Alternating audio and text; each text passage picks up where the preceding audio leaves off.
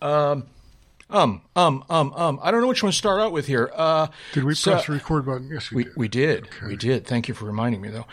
Um, let's see now. Uh, used 747, low miles. Uh, Low hour, yeah. uh, see, this is, this is just crazy, all right? especially in this in this era, this time of the whatever, where we're we're phasing out all the seven fours, um, not making any new ones, and not making any more. Well, I just delivered the last one a month ago. I know, huh? Right? I feel a couple a month ago or something like that. They uh, rolled it off the line. It was a cargo. It wasn't even a passenger. Right. Well, this one wasn't even passenger. This was a this was a luxury yacht. This was a uh, This was in green. Yeah yeah. Well, yeah. This was a apparently this was so seven forty seven. Uh, what's the story here? I, I read it a minute Maybe, ago. maybe uh, oh, yeah, I guess it's it's a seven four BBJ. So you know that's a rare. yeah, I, I mean, I. I, yeah, I don't know if, te- if technically they call this a BBJ because I think of the seven threes as being BBJs, but uh, no, they, they make them in all models. Do they? If you got the bucks, they'll make you one. yeah, really. That is correct. Yeah. And and I might say that as a used product, this is um really only for a very select market. well, I, I'm sorry, you don't think this would make a good UCAP one?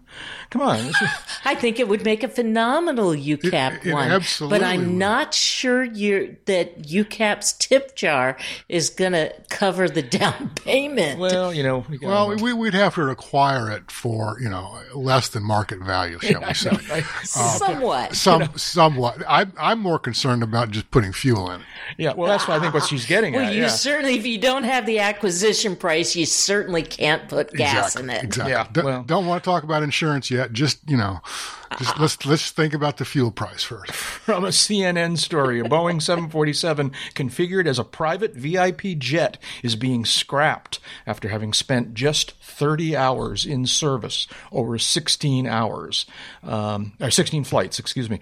Um, but apparently, the, the, the part, the phrase they left off of that graph was over 10 years ago, or almost 10 years ago. Correct. It's not an annual either. yeah. Um, apparently, it's been sitting on a ramp someplace for ten years. This is just like you know. So, so you know, I mean, see, this is the you, you, your point is well taken about us not having enough money because the kind of money it requires to own one of these things is enough money to buy it, use it 16 times, and then just let it sit on the ramp for 10 years. Okay. Uh, that's uh, the aircraft originally intended for a Saudi royal sat on the ground for almost 10 years at Euro Airport in, in Basel. Basel? Basel? Um, And, uh, and, it's, and so, um, and they finally gave up the ghost. Apparently, they finally decided, okay, you know what? Nobody's going to use this thing. Let's just get rid of it. I, I don't know. I don't know. Well, I suspect that there were unpaid ramp fees involved. Oh, I'm shocked, shocked to I know. think that. Yeah. So, uh, but so you know, if you want a seven four, I don't know, I don't know how you deliver it, but uh, um, did it fly? So, d- does it say in the story here? Did it?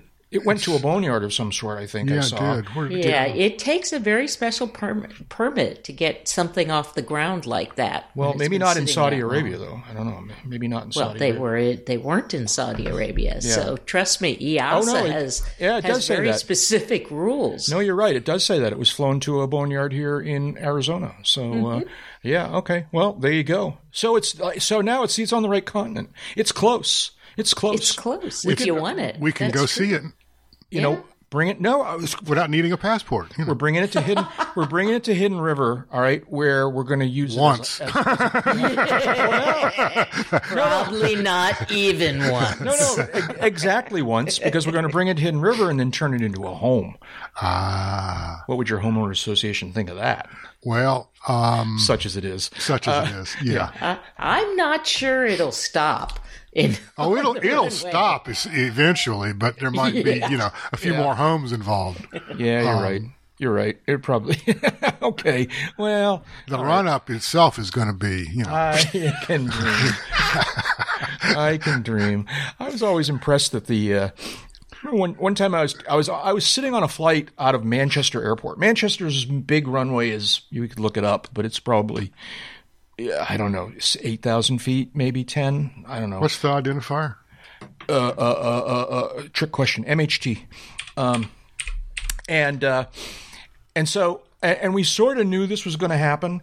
Um, we knew that Air Force One was inbound. This is while we were in the boarding area, and they didn't know exactly when it was going to arrive, and everybody was all excited. And is it going to arrive while we're still in the, in the uh, in the in the terminal so we can watch? And then they boarded us on the plane, and I'm thinking, okay, we're going to miss it.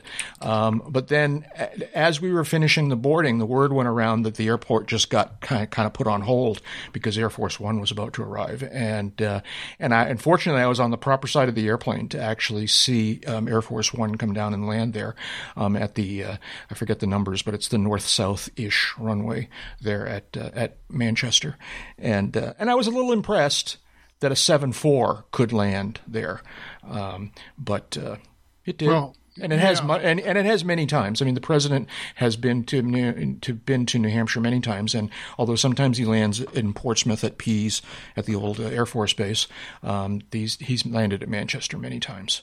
Um, many presidents have landed the the, the seven fours there. For, for two things. One, Yeah. the runway one seven three five at Manchester is ninety two hundred fifty Oh, feet. it's longer than I thought. Okay, but still, I okay. Yeah, So- just- but yeah. keep in mind, I know two things about Air Force One operations: dick and all. Uh, but uh, you got to think that it's not even where, anywhere close to gross weight. Probably not. Probably not. Although I remember the morning that this was happening, and I, I, I had sort of forgotten that this was going to happen on this particular day, or I'd forgotten what time of day or whatever. And when I arrived at the airport that morning and parked my car in the parking structure, and I looked out you can, from the parking structure, you can kind of see the ramp. Particularly, you can see part of the not non ter- airport, you know, airline terminal ramp. There's a, there's a sort of an older ramp, and I looked out there, and there's a there's a C-17 sitting on the ramp, and I'm going. Why is there a C-17 at Manchester Airport? Because we don't have any any you know reserve or anything like that at at Manchester. Um, and I'm looking at him going, oh, you know, I seem to remember this. This is this is the president coming, and this is the they've arrived with whatever it is they arrived with. Um, so the C-17 was sitting on the ramp, and there may have been another gray airplane of some sort. And then, like I said, they boarded us. I got to watch it land. I actually have a picture someplace that may actually become the uh, the uh, episode thumbnail. I don't know. Um, As as a teenager, I saw Air Force One both land and depart out of Page Field, and that's Hmm. That's familiar. Where's Page Field? Less than six thousand feet of runway. Now, was That's that Fort Myers, Florida. That's our GA airport, which used to be the only airport we had. was that the seven four or seven or the seven five or what? Oh no, no! 'Cause this- this is where the the- seven four. Be- before anybody starts writing in, uh, we know that um, the Air Force aircraft with the president on it is called Air Force One.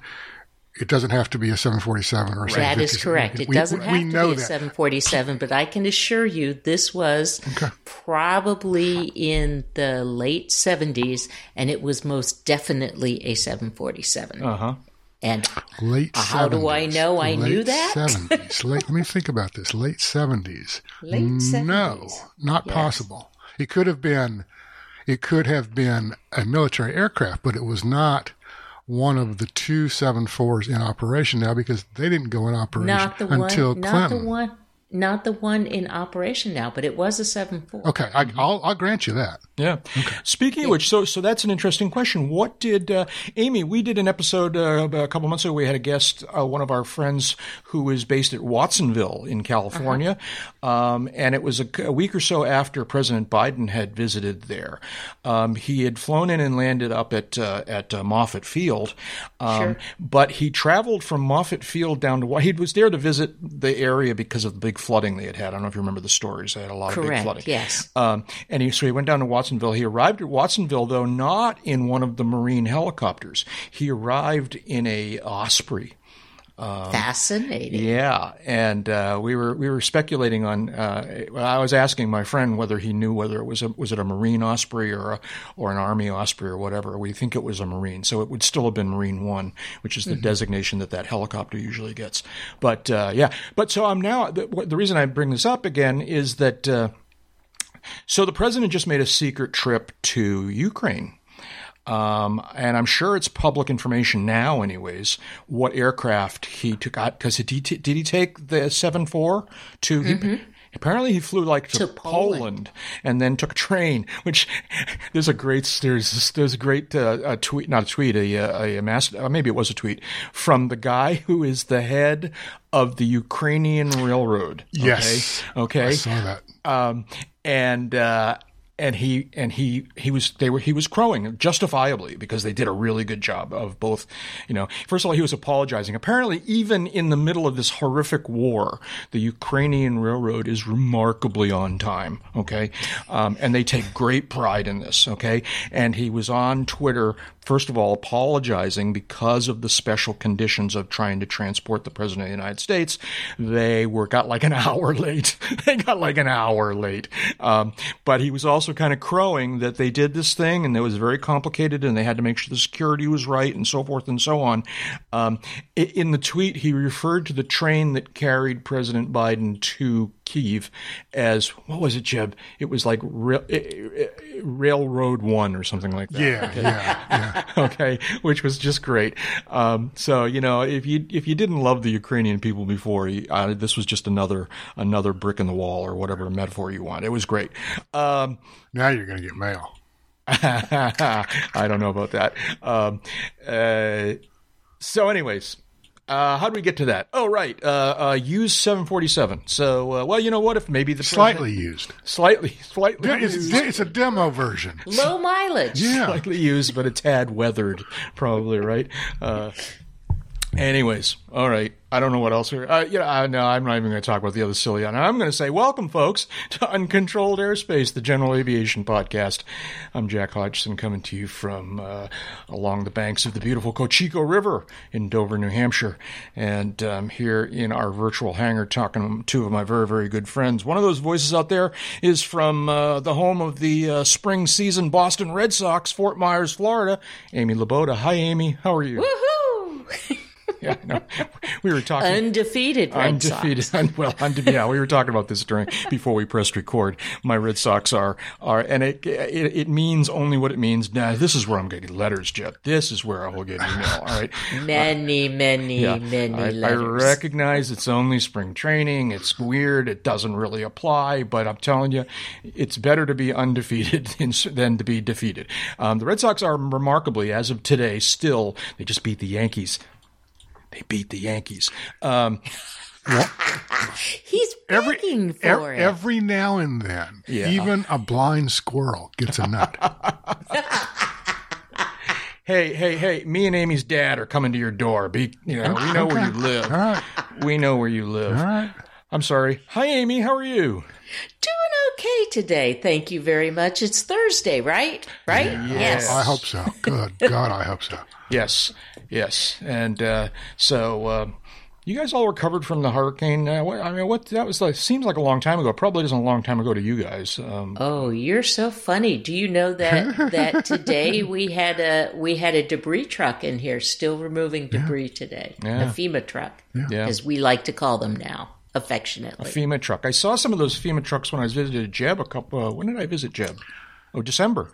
And uh, um, yeah, I don't know what, what ones are like down in Fort Myer, but the ones up in Hidden River are like these these like monstrosity of weird trucks with huge sides, and yeah, they're they're they're and the big arm yeah. comes out and sits right, yeah. picks up all the big debris. Yeah. So they're still picking they, up debris. They've been working in here today, but but the the beautiful thing was that uh, there's there's a lot that's being cleared, and they had some wild fantasy that the the truck would come around the corner and pick up all that stuff that they're clearing for the new home that's going to be built there Ah, okay, yeah. and and they were somewhat uh, disappointed to learn that no, that's not hurricane debris. You just knocked that tree down. we can smell it.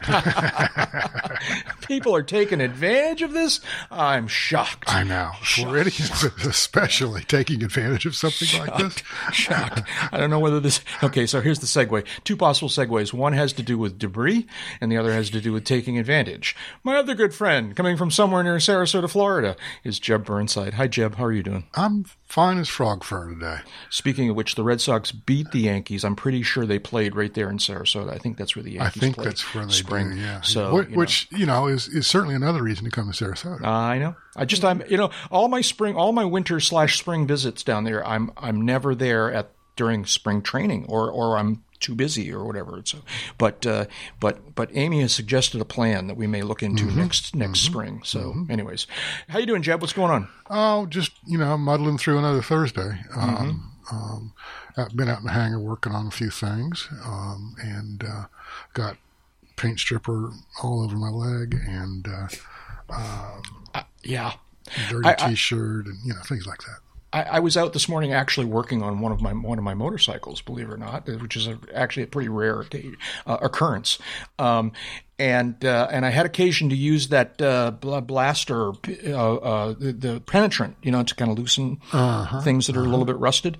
Um, and that stuff's potent, man. I'm telling you, because uh, you got a little bit on your hands. And I made the real mistake of actually bringing one of the parts that I had sprayed it on into my home Oh, and uh, and I had it in, in here for about an hour, and I said, okay, that's got to go. So it's out, on the, it's out on the porch now, but it just gets in the air. That stuff is that's the whole point. Is that it is Kind of, kind of, sort of the whole point. Yeah, I, Yeah. I kind of miss uh, house I had in, in Virginia for a few years. Uh, had a walkout basement, um, double doors and all this kind of thing. And come wintertime, I just rolled a few bikes in the basement and started playing with them, working on them right there. that know. would be great. I, I kind of sort of do miss that because you know television, stereo, all that stuff right there, and you can sit there and, and watch CNN while you're piddling with your bike. Yeah, but You can do that anyway, bring a TV, but you know, out to the shop or something. But uh, it was more comfortable. I know, and and, and, and having a, a hangar next to your home is just not an not an improvement over that, right? I'm being sarcastic. yeah, yeah, you are being sarcastic, and and there will be, you know, retribution. Sarcasm is is something only I can give out. not I see. Oh, I'm sorry. That's your Yes. role in this. New rule, new rule.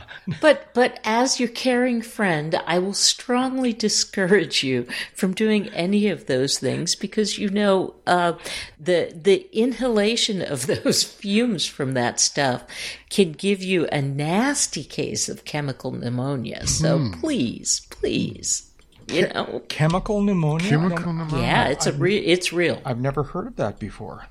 Yeah. It's a great name for a band, huh? you know, Or, or, or, you know, just you know, name your favorite airplane. Chemical pneumonia. Just write, write it in a script on the cowling. our, our, our next our next podcast, you know, uh, Chemical pneumonia. Chemical pneumonia. Or the title for this one. Who knows? stuff. Who knows? Well, see, the bad news is I kind of, I mean, not, I, I kind of like the smell. It's like, I, I don't know why. Maybe it's because I'm a guy and guys are stupid, but uh, I, I, I, I kind of like the smell. But I have to tell you, after having, I think you're car- onto something there, though, Jack. I'm Just after For having, the record, Yeah. I did not go down that path For, at all. for the I? record, Amy was completely silent. I agree completely. yeah, okay. All right, airplanes, airplanes. Let's talk about airplanes. Uh, you know what? I made a list and then I didn't put it in any particular order. What do we? Let me think here. Um, Oh, the list somebody say something. Which one of these things you want to talk about first? Um, um, We talked about. I this, went uh, to California, Yeah. and the weather was horrible, and I was excited to come home to hot and sweaty Southwest Florida.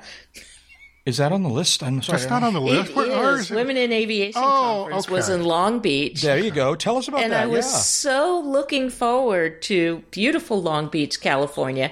And what I got was wow. Did you got get snow. snowed? Did you get snowed on? I didn't get snowed on. I got gale force winds Uh-huh. rattling the pane of my hotel room, uh, the windows all night long. It's almost like you're still in Florida. And and screaming, aching, stinging rain, and I, you know, suffered through a hundred yards of that to get to the convention center and Yeah. back, and really didn't get to see much of the town. You're right, except it was cold, Jeb. Well, you know, I get Yeah. that. I get that. Yeah, it was it was in the 40s and 50s. And after about 4 days of that, 5 days of that, I was ready to come home. But I was very excited to be there cuz cuz Women in Aviation is an organization after my own heart. I was one of the 16 founding board members that helped start the organization that's mm-hmm. now Yeah. 18,000 members strong. And we awarded almost $900,000 in training and scholarships. Wow. Uh, and, and not just to women. And that's just so exciting. And so many people uh, were interviewing and, and, you know, getting those first jobs. It, it's, it's so much good energy. Yeah. I do like it. I do like it a lot. So Nice. nice. a good show. Any particular bit, uh, uh, occurrences or programs or announcements or, or news that came out of it? Well, other than other than you know, there's still a lot of hiring going on in this industry, like crazy, and people jumping, um, and regionals just absolutely screaming for new pilots, Um, and a lot of training organizations that now have these partnerships. Um, so that that that's not really news because that's been going on now for the last what two years, Jeb? Correct me if I'm Depends on the on the training organization and the carrier, but at least two years. Yeah, yeah. So um, that is, I can tell you that's alive and well, and there are plenty of young people, and particularly since women in aviation trends to towards attracting a very diverse group of young people um, who are interested in aviation. I can tell you that if the companies come to to women in aviation to find a more diverse group and we work very very hard um, to provide that um, from our networking through our girls in aviation um, it, uh, outreach program um, to the work we do in inner city high schools uh, with our chapters of which we've got i think it's 116 or something worldwide um, it, it really does provide them with this very fertile group of of interesting um, people who wouldn't typically show up at a future aviation professionals of America meeting. Does that make mm-hmm. sense? Yes, it does. Yeah. Yes, it does. Very cool. Very cool. So Is is is Women in Aviation the organization that is behind the big gang picture gets taken pl- at Oshkosh many years? yes, Yes. yes, That- um, that's that was my very dear friend Pat Luebke's uh, idea way back in two thousand seven, two thousand eight. It's remarkable how it's grown over the years, the size of the crowd, and and, and that's very satisfying. Um, but uh, you know, it's it's it's kind of a measure of how successful a lot of these these programs are being. And uh, yeah, And if you look up front, you'll see that we put um, the the um, Women Venture does the does the um, girls camp every year, Yep. and we always make sure that those young women are seated way up front in that picture Yeah. because they are our future.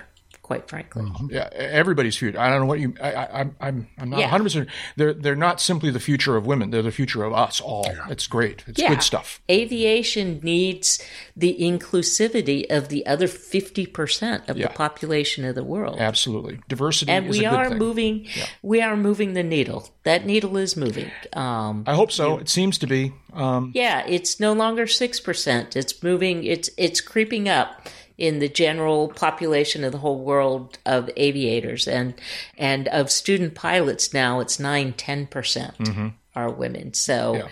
Yeah. uh, that's a lot No, if it you is a lot. It's think like, you know, I mean, it's gr- numbers. yeah, it's great. And people think, well, why isn't it fixed yet? But these things don't get fixed that quickly.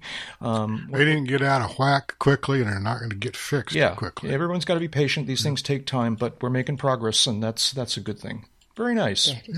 Very cool. Very cool. All right, so there you go. Yeah. I I stepped out on the stage. I'm stepping back now. okay.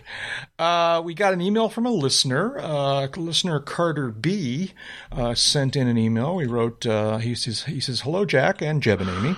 Uh, he said, uh, like many of us, I too am waiting to try out the new unleaded 100 octane uh, fuel. He said on your most recent podcast, you mentioned that Reid, Reed Hillview in uh, San Jose, California, um, had this fuel available.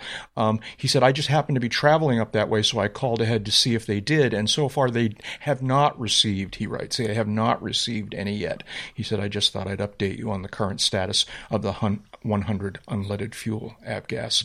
Um, he said, but he, he, he continues to say that I'm sure will be widespread in about a year or so. I hope it's a year or so. I'm afraid it might be longer than that, but but it will be eventually. He said, goes on, he finishes by saying, "Enjoy the podcast. Keep up the great work. See you later, Carter B." Um, Carter B. Apparently is the owner and or operator of a Glasair 2RG. Yes. I, II 2RG. Anyway, a Glasair. Two, two, Glasair 2RG. 2RG. Thank you, Carter. Appreciate the report. Um, uh, too bad. I'm sorry I hadn't. That they don't have it yet because they're one of the. I mean, they're one of the many airports that desperately needs it as an alternate because they've got so many problems with with uh, people using leaded fuel as a as a as a cudgeon, um, cudgel, cudgeon, cudgel. cudgel cudgel yes. as a as a as a, as a way of hurting as a bludgeon. Yeah, a bludgeon or a cudgel. Thank you very much. There we go. A cudgeon. That's a good word. Anyways, um, yeah. So hopefully they'll get it sooner rather than later. Uh, Amy, um, wh- you haven't been with us in a few weeks. Um, I don't think you've had a chance to weigh in yet on the um, the hundred low lead STC. Um, do you have any thoughts on the subject? Is this something that you think you will embrace when it becomes available? Yes, absolutely. Yeah. It makes no sense not to. And I'm flying behind a very modern engine that was in, that was purchased uh, directly from the factory and installed in November 2019, and it should run just fine mm-hmm. on all the modern fuels. Is, uh, is, your is that an engine that can take uh, MoGas? No, no.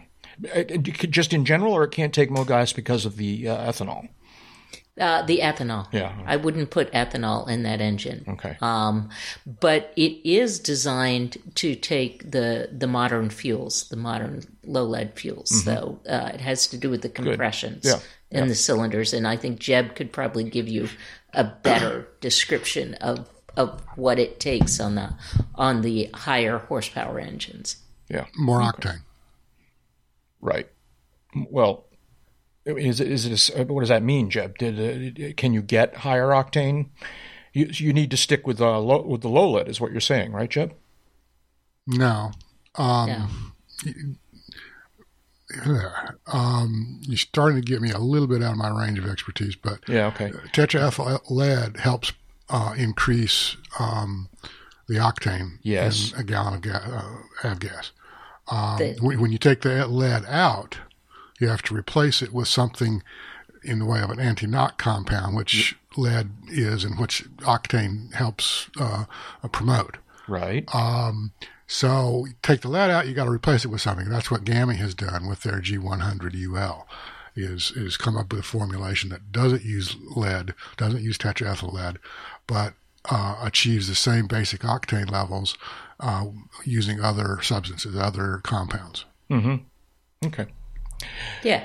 Yeah. That's that's essentially it. But also the modern um, valve trains and things like that mm-hmm. lead also used to lubricate to a certain degree, ooh, is my understanding. Ooh, let's be careful. Um, okay. Yeah. Um,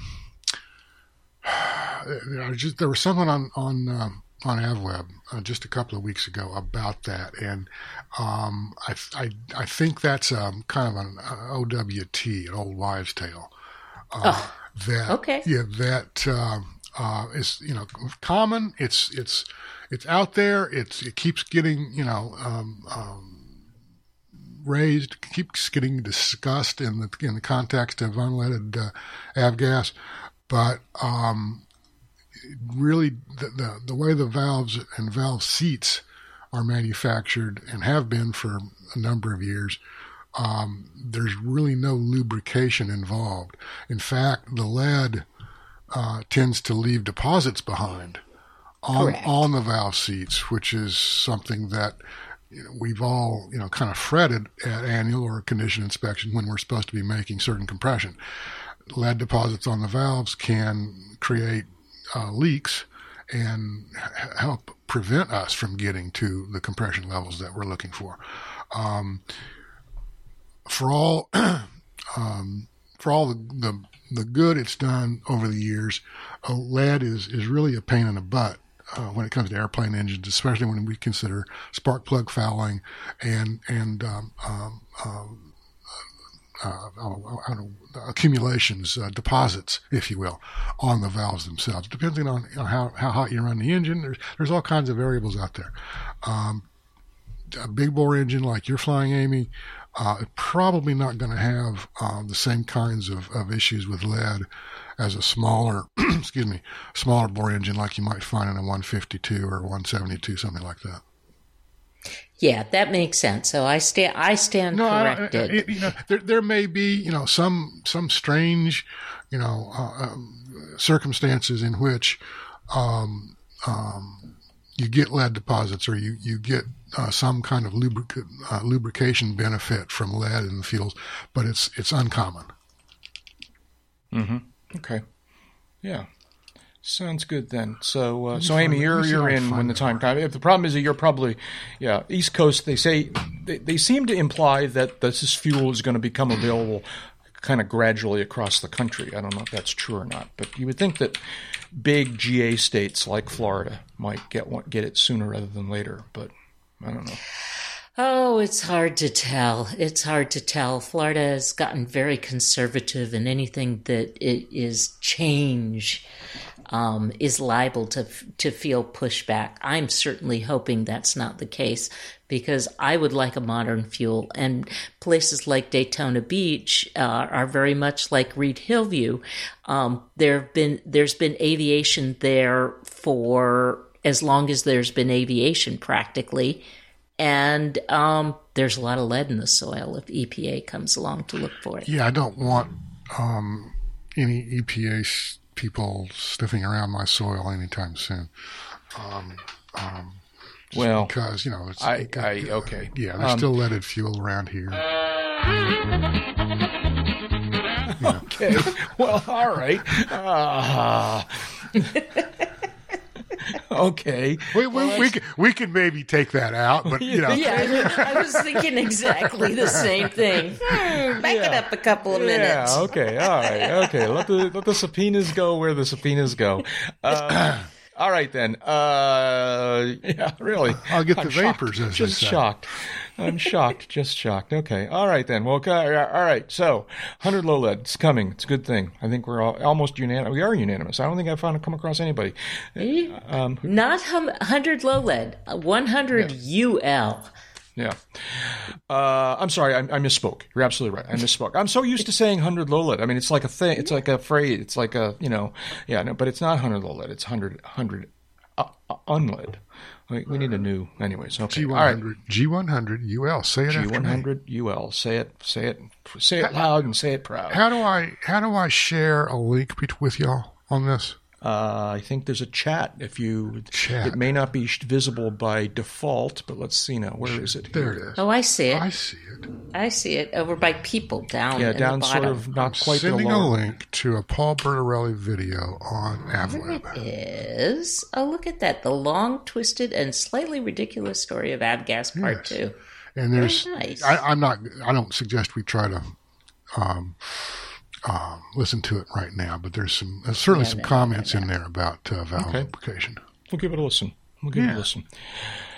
Let's see now. I was trying to figure out whether I was going to start this next subject matter because this is more than just one story. This has become like a, a thing. This is like a fad now. All right, it's like airline pilots. This is like a game they're playing. See how who can it's like whack a mole. Who can yeah whack a mole? Who can who can be involved in this week's near miss that they? I, I mean, it could be tragic. I shouldn't even make a joke. All right, this is just crazy. Is this so near near misses? All right. Um, we've got them still under investigation. We've got a story about um, uh, uh, the, the, five airplane near crashes are, are under investigation from CNN. Uh, we've got a recent one recently in your area. Sarasota had one just recently. Jeb, mm-hmm. um, JetBlue in Boston was was was involved with one. Um, uh, JetBlue versus a Learjet. Um, uh, we we've got uh, the one in Honolulu. Then we've got the ones that started out the whole cycle. We've got JFK and Austin, and and and it's just is this I don't know. I, I mean, Jeb, you and I have talked about this on past episodes. Amy, do you have any thoughts on? Is this a thing? Is this just a aberration, and it's just you know like things come in bunches, or is something broken? So, so you know, try to remember the news cycle, Yeah. and try to remember the the the amount of information, just pure information that is at our fingertips today, and and the beauty of the cell phone video. How many cell phone videos do you see on the news at night? Every night, uh-huh. right? Okay, so every citizen is a journalist. I believe that these runway incursions and quote near misses have been going on for as long as we've had more than one airplane in the pattern, quite frankly. Thank you very much. Yes. Um, and I I have been on a commercial airliner that went around uh, on approach into into Frankfurt because they were told to go around because turns out there was somebody still on the runway on a very very foggy morning. So I have actually experienced this phenomena.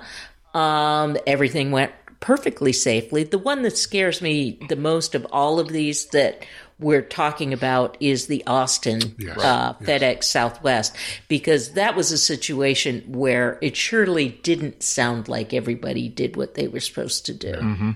That one, that one was truly frightening. Um, for a couple of different reasons that you guys have probably gone into. I don't know. We did talk about it a little bit. Yeah, We did. Yeah. so um, I'm not gonna not gonna go much farther than that, but um, suffice it to say, there's a reason why all these you know charts have hot spots circled on them, and and it's we've got a whole new crop of controllers in there now. They're very young. Um, and there's a lot of traffic. It, it's the the situation is ripe for these kinds of problems. Not to mention pilots. yeah. We have a lot of new airline pilots in there in the cockpit. I hadn't thought about that Think one. of You're it. right. Yeah. Okay. So There's there's Well, there's a lot of inexperience to go around, there you go. and uh, air traffic control has been clearing planes to land while there's another airplane still on the runway for decades. Correct. This is nothing new. This is nothing new. I forget what the, the separation standards are um, on the runway, but I think it's like 5,000 feet, something like that. You, you know, you go to Oshkosh and they've got a waiver, and I'd love to see um, some general media people go to Oshkosh and talk about landings and takeoffs and, and uh, how close airplanes can get to each other. Uh, which is a whole other topic, but uh, um, you know, one, one, one quick thing to point out: only one of these uh, episodes has involved um, someone doing something they weren't supposed to do. Uh, at least one of the pilots. Uh, Let's let's before before someone said, "Wait a second, wait a second." Uh, what I'm talking about is the Learjet at Boston that Correct. took off without a clearance. okay. Um, and that's that's you know eh, that's a, that's a cringe factor thing too. Okay. But, so that was a sort of misbehavior, as well, opposed yeah. to the JFK one where the guy made a clear mistake. that was a that was a clear mistake. Uh, well, you know they weren't supposed to be there either, but uh, um, But it wasn't willful, I guess, is what you're getting. yeah, yeah, and the Honolulu situation was the same. Yes, it was a it was a clear mistake, but it was also you know a mistake to get off at Kilo. Yeah, yeah. Um, I mean, give give me the short version on this uh, on, uh, on this Learjet one. You said uh, did, the short did this version guy- is the Lear took off without a clearance. Uh, That is, that's that's, it. that's was the at- short version. this was at Boston Logan, right? Yeah, This is a major class Bravo yeah, airport. Yeah. Most Now, of these air, most of these events ha- happen at a Bravo airport. I think What- what Austin's I'm not a getting at is Bravo. that we've got a, we've got a we've got a s- a, pretty. I mean, if you're going to be a Learjet pilot, you've got to be somewhat experienced flying out of a major but, I wouldn't go that far, but continue.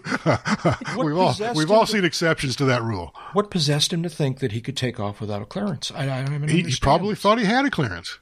Yeah, he he accepted line up and wait, and he lined up and didn't Oh, wait. Some somewhere along the way, oh, the saw- brain uh, expelled gas. All right. Okay? I, I was thinking he just kind of he just kind of like was taxiing and decided No. to. No, no, no, No. Okay. No, All right. Okay. they- well, that's a there's little a there's a clear tran verbal transaction of line up and wait. Okay. I didn't. I didn't hear that part of the story. All right. Well, anyways. Okay. So So we think it's some combination of these things happen from time to time, and there's a lot of the, the experience average of various participants. Two other things going on too. Yeah. One is um, everybody's uh, hyperactive on on this topic right now. Yeah. Um, Yeah. the, the again, um, I, and I think crews are especially hyperactive on this topic um, because they're seeing what's going on and they're right at the tip of the spear, and they don't want to be in the paper the next morning.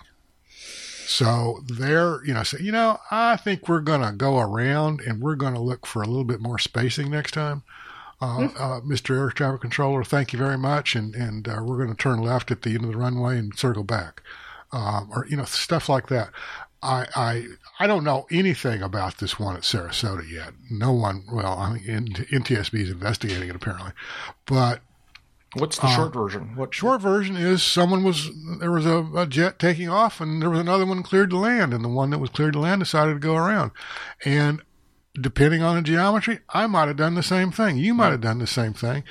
Um, simply because um, every all of these events are on everybody's mind and they want to be safe rather than sorry they don't Yeah. want to they don't want to be the first people to arrive at the scene of this accident um, so where they And that's healthy. yeah, it's healthy. It's great. It's wonderful. Yeah, Uh, it's it's non fattening. It's it's um, all of the above.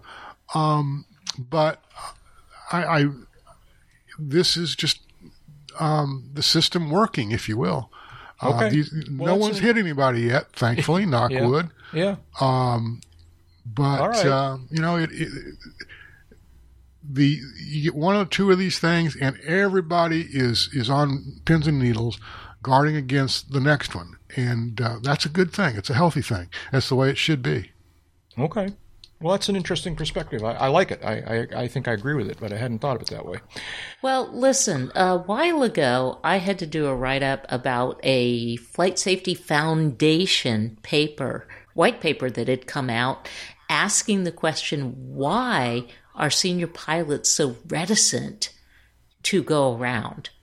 And so maybe, you know, and this was a few years ago, mm-hmm. so maybe that generated enough safety management systems questions and mm-hmm. training that perhaps people are more likely to go around, mm-hmm. even though, and, and when they go around, of course, the passengers in the back are confused, and this is so different, and gonna so miss my you're flight. getting some, Yeah, right, sens- you know, sensationalism out of Yeah. it too. There's now- also a Go ahead, Jeb. no, there's also a I don't know how else to put it a, a right stuff uh, uh, a bail ego thing where no we don't know a grant we don't need to go around I can make this I can do this uh, done it before we can do it one more Right. time and and that, that kind of thing and that's the kind of mentality that starts to get people in trouble Yeah. Correct. A- And that, that actually leads me to what I was about to say. A- Amy, what was the conclusion of that white paper? What, did it did it come to a suggestion as to why senior pilots were reluctant to go around? Uh, there was there were several different scenarios um, that were kind of put out there, but the paper itself was not about coming to a conclusion. The paper was look at these facts. I see. Okay. Yeah. The paper was we have an issue, and the data is showing us that what Jeb just said that you know I've done this before, I can do it again. Right. Now we'll be all right. Yeah. I can make this work, Yeah. and that that is unhealthy thinking. Yeah. And the right thinking is, all right, we the, the these parameters don't match our our safety management. I don't like We're this. I don't like this. I'm going to have to use extreme measures to salvage this. I don't want to do that, but I have to. Um, and there we go. We we go around, and uh, Yeah. it, it's you know, it's, it's hard to it's hard for a lot of people to think this way, but you're making an approach. You're not making a landing. Only only if everything, all of the, only if the I'm, I'm contradicting myself here, but uh, only if all the holes in the Swiss cheese line up can we land. Correct. And if- Yeah, if one of you those don't holes, yeah, assume that you're going to land Yeah, every time, yeah. and then the then the whole paradigm changes. That's right. And that's always how I've done it. And so I've gone around so many times that I've annoyed people. Yeah. but I haven't had to work in commercial aviation. I probably would have been Yeah. that would have been tempered in me. Yeah, and I've been the cause of a go around or two, you know. But uh, that's a whole nother topic. And Yeah. and uh, I remember, yeah, I remember one time I was sitting on the bench at Palo Alto. The bench there was a place where you could kind of sit by the edge of the pa- taxiway and just watch the airplanes landing and taking off. And uh, and a uh, an aircraft came in and and and, and did a go around basically did a did you know at, on, on short final as I recall, um, and got chastised by Tower. All right, because he said you, weren't cleared for the option. All right, and and the pilot just kind of very very strongly came back on the radio and said said that that was not an option. That was a that was a genuine you know uh, go around. That was a you know I I I, I thought it was unsafe and I, I did a go around and the tower shut up. But uh, yeah, it's a good thing. Yeah. Going around is a good thing. It's almost never worse than the alter. Well, I don't know what I was going to say. You get the point. It's a good thing. Yeah. As as Jeb said, it's all about having your expectations properly aligned. Yeah. Yeah. Yep. Yeah. unfortunately, I have no expectations anymore. So uh, there goes that. You know, Okay. different subject. different, subject. Yes. Different subject, maybe even different podcast. But uh, okay. Hey, let me break in here for a moment to tell you about some exciting things that are about to happen. Next week, UCAP will be at the Sun and Fun Fly-In in Lakeland, Florida. And on Wednesday evening at 6 p.m., we'll be hosting the Dave Higdon Memorial Tie Down Party. If you're in the area, please come by and join us for a beverage, some cheesy poofs, and to share your memories of our beloved friend. And if by chance you never knew Dave, please come by anyway and say hi. Also, at 5 p.m. that same afternoon, we'll be recording an episode of UCAP live from the Sun and Fun radio deck. That episode will be live streamed on the SNF radio stream at liveatc.net slash SNF. We'll also be recording UCAP dailies all week long and just generally enjoying the fly-in. Please come by the Sun and Fun Radio building on Wednesday evening for Dave's memorial and for the live episode. And if you just see us wandering around the fly-in, please say hi. Also, remember that after the UCAP festivities on Wednesday, you'll still be able to enjoy the Sun and Fun Night Air Show. Now, where were we?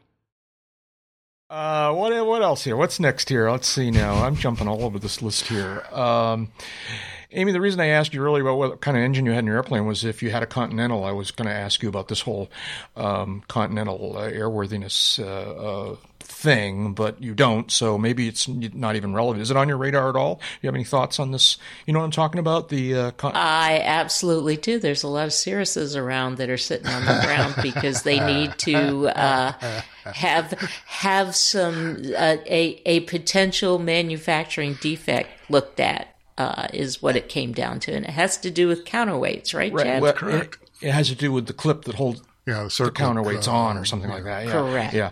Um, here's a question I've come up with, and Jeb, I don't think we talked about this. We've talked about this on two or three episodes now, but um, has Continental made any indication that they're going to pay for these inspections? Yeah, there's there's if you look at the service bulletin, Yeah. Um, Not just mind- repair. No, no, the, no, no, the no, no, no, no. Yeah, you go ahead. a question. Let me answer it. Okay. If you look at the service bulletin, um, f- two things are going to come at you. One is there's a, um, I don't know, a year and a half, two year range of of um, new engines produced by Continental that Yeah. are affected by this Yeah. this airworthiness directive, and the AD basically says this this ma- this service bulletin is mandatory do it. Um, so we're talking about engines that were manufactured. I want to say beginning in like June of 21 through uh, early February of this year. Um, so a year and a half worth of engines or something like that. Uh, and it basically comes down to the circlips were installed, possibly installed wrong because whoever was building the engine didn't know that the circlips had to be installed in a certain fashion. Right. Period. Yeah. So. So yeah. there's that going on. Um, what was the question? I don't remember. Um, Who pays for this? Oh, yeah, I'm sorry. Yeah, yeah, right. There is there is warranty um, um, money available for these uh, for these inspections per the service bulletin, and typically uh, with with uh, aircraft engines, time in service more more time in service means less warranty assistance. If it's a brand new airplane, just park it and, and let Continental come get it and they'll fix it and do it all for you, f- basically for free under warranty. You go into, you know, 100 hour on the engine, 100 hours on the engine or, or something like that, and um, they'll prorate it. Uh, more than 200 hours on the engine, you're free and clear. The service bulletin and the AD both say the same thing. Where um, if it ain't failed after by 200 hours, it ain't going to fail. You know, it's, ain't- it's not going to be a problem. So guess- uh, go for you know, go forth and, and be happy. No, because if I owned a Continental engine, all right, I would be sitting here going, forget warranty, forget prorated, all right? You guys made a mistake putting my engine together. It's on you to both discover the problem and repair it. Jack, how long have you been around aviation? Yeah, okay, all right. Maybe that's the way it works. Okay. Um, there was something else I wanted to say. Oh, I know what I wanted to say. Two years worth of engines. You know, when we started talking about this subject, all right, we was kind of, this is like, I'm sorry, the, the way, the, the places is, my mind this is like goes. FAA reauthorization. the, the places my mind goes. No, no. So I, I just, I it suddenly, I suddenly flashed back to the first couple weeks of the pandemic when, when we were all sitting here, fat, dumb, and happy, thinking this could last for three months. What are you talking about? Okay? yeah, yeah. All right. yeah. And there, when this Continental thing first came to light, all right, we kind of thought, you know, this is like maybe a couple of weeks worth of engines coming off the li- on uh, one particular line. All right. You know, because, because one particular mechanic was making a mistake. Right. And now they're saying it's up to two years worth of engines. Um, it's like, well, wow. Okay. Uh, we're actually kind of reaching the end of our allotted time here. Now, what do we got? Yeah. You haven't asked whether or not I have a Continental engine. No, but, but yeah, I, uh, I know you have a Continental engine because we talked about that last last episode. And, But your your engine is not in in the window. Yeah, it wasn't built during that time. Yeah, frame. yeah, and it's been rebuilt since then, and it's like you're you're you're kind of good to go, right? Yeah, yeah, thank- good, good, glad to hear it. Um, let's see now, one more here. You guys want to pick one more out of this? I know which one I would talk about. One more. Let's see, one more.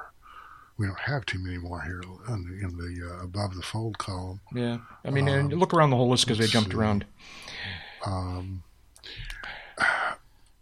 We we we haven't talked about. Um. Oh no, I don't want to talk about that. One. Um, but Okay. one one thing we we haven't talked about recently Yeah. um, is the um, spy balloon scare from February. Okay. Is there news? Is there Well, news? w- there's this this this story um, um, about the uh, hobby club, the Illinois. Wait, wait, Yeah. hang, hang on a second. Yeah. yeah, and they think it was their balloon. They think it was one of their balloons that got shot down. This is the Northern Illinois Bottle Cap Balloon Brigade. Okay, now you see. Correct. All right. Don't now, be I, I'm fun- saying I, I'm not. I'm not trying to make fun. Of, I, I'm making fun of it in the context of of um, scrambling fighter jets to shoot this down. Correct. I know. I know. these these kids and, and, and their their mentors and and uh, uh, their their um, uh, the the adults who, who are working with them are, are to be uh, uh, lauded. They they're doing you know the Lord's work as it were. Um, Yeah. By by applying uh, science to flight.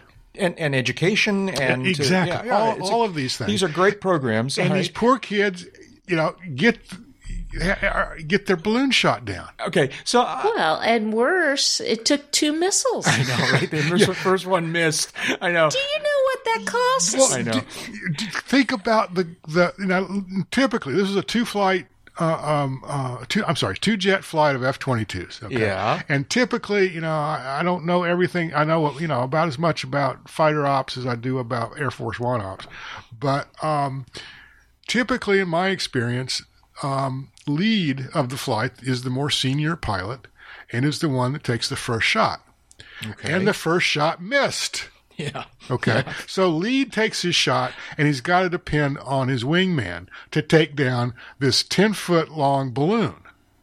Yeah. I know. Now, when he got back on the ground, Yeah. What do you think went on in the officers club Oh my night? goodness. Yes, I know. Absolutely. All right. Yeah. There was there was some there was some hazing going on. Yes. Um, Eh, eh, but, but I want to talk about the kids and the balloon kids. All right. Mm-hmm. So I see, and, and it's and it's a drag that they lost their balloon because apparently they try and recover these things and reuse them. But think about what it's going to look like on their resume 10 years from now. You know, but no, I don't know what you mean because I think it'll be a great thing. Oh, I, think think, I think it'd be great. They, No, for the kids, For the kids. For the absolutely. this is a kids. story Yeah. they'll tell for the rest of their lives. All right. Help, help construct and operate balloon that was shot down in February of 23. Yeah. that evaded the first shot Yes, of yeah, right Yeah, yeah, evaded. Yeah, yes, yeah exactly. it's like I, I you know I mean, I'm sorry they lost their balloon and I hope they didn't you know I hope the that the visits from the from the FBI weren't too horrendous all right but but I think that, that you know it's like these these people the kids and the adults have stories they'll be able to tell forever oh yeah, this they, is just they won't be able to buy a beer for. Well, Yeah, probably, I know, probably really. can't buy a beer now anyway. Yeah, you if know. any of you, if if if you know of any of these people, or if you are any of these people listening to this podcast, and we see you at Sun and Fun or or Oshkosh, Yeah, yeah. s- come and say hi. Co- Come and say hi. We We'll- want to we'll- shake your hand. Lunch is and- on us. Yeah, uh, yeah, yeah. everything. Absolutely. Yeah, come Yeah. on down. Yeah, because I like that. Because this is a thing, you know. And uh, anyways, all right. So, right. Is that everything you wanted to cover on the subject of? I uh, think we've we've exhausted uh, uh, the time Well, yeah, allotted 'cause- here. Yeah, Trust me, the local news has now moved on moved on from there to uh, UFOs. So they used it as a launching there's, point. there's all that, and and then we have all these near misses to talk about in the aviation arena, and yeah, okay, they, they- they've definitely moved on. Um, until the next time. until the next Until time. the next time. Until the next time. Speaking of until the next time, thank you, folks. Uh, Je- uh, Amy and Jeb, thank you. It's uh, always a blast. and there's there's absolutely no truth to the rumor that back in the early aughts, after all the airspace restrictions following 9/11, there's absolutely no truth to the rumor that a group of local pilots had thought about putting together a 12 volt battery, a transponder, and a balloon, Oh, is- was that a thing? Yeah, okay. Um, and and going upwind and releasing all of this, going upwind from I know from, nothing. from Washington D.C. and releasing all this into Ah, the I air. see There's what absolutely no truth to any of I see rumors. what you're getting at. Okay. Yes. All right. All right. You know, I, I, I hear nothing. I see nothing. Yeah, I, uh, and- there we go. yeah. Don't tell anybody. One of those voices out there is Amy Laboda. Amy, thank you. Uh, is an ATP pilot who, after 40 years in the aviation community, enjoys giving back as a lead FAASTeam representative. She's also a retired aviation journalist and likes to describe herself as an assistant airplane builder. Wait a second. You've now retired fully? Oh, I am. Okay. Con- hey, Yes. congrats. Congrats. Big time. Seriously. Yeah, I didn't I, I didn't know I didn't know that that was, you know, really official. You- Yes, okay, it is. It is officially official. Good. Good, good, good. Congrats. And Only uh, took me a decade. Well, you know, you got to ease into these things. She she describes herself as managing to avoid social media pretty good, um, and uh, and probably can't even be found on Twitter anymore because not many people are being found on Twitter. But uh, but uh, but if she is, she's Amy at, at Amy Laboda on Twitter. Thank you, Amy. Appreciate it. Uh, Jeb Burnside. Jeb's a freelance aviation writer and editor, serving as the editor in chief of Aviation Safety magazine. He's also a regular contributor to other aviation publications. Online, you can find Jeb's work at aviationsafetymagazine.com. His magazine is on Twitter, such as it is. Not the magazine, Twitter. Um, AV, Av Safety Mag. Uh, you can also find his work at aea.net, avweb.com. On Mastodon, he's Burnside J at mytransponder.com. And, uh, and if he's on Twitter, he's Burnside J. And I'm Jack Hodgson. I'm a private pilot, a freelance writer, and a digital media producer. You can find me online in most places with the all one word username Jack Hodgson. For example, YouTube Jack Hodgson, Patreon Jack Hodgson. On Mastodon, I am Jack Hodgson at mytransponder.com. You can find my ebooks on Amazon by searching for Around the Field in the Books section. And, uh, Let's see now. That's um, and that's it for me. Um, thank you, folks, for taking the time to listen. Um, if possible, please become a supporter of this podcast at patreon.com/slash uncontrolled airspace, or you can make a PayPal tip jar donation, care of the email address podcast at uncontrolledairspace.com. Just ten or fifteen dollars over the span of a year is a big, big help. And we love to hear from you, so you can use that same email address podcast at uncontrolledairspace.com to send us your comments and questions.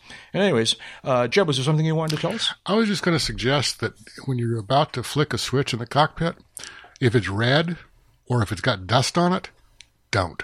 don't. and that's enough talking. Let's go flying.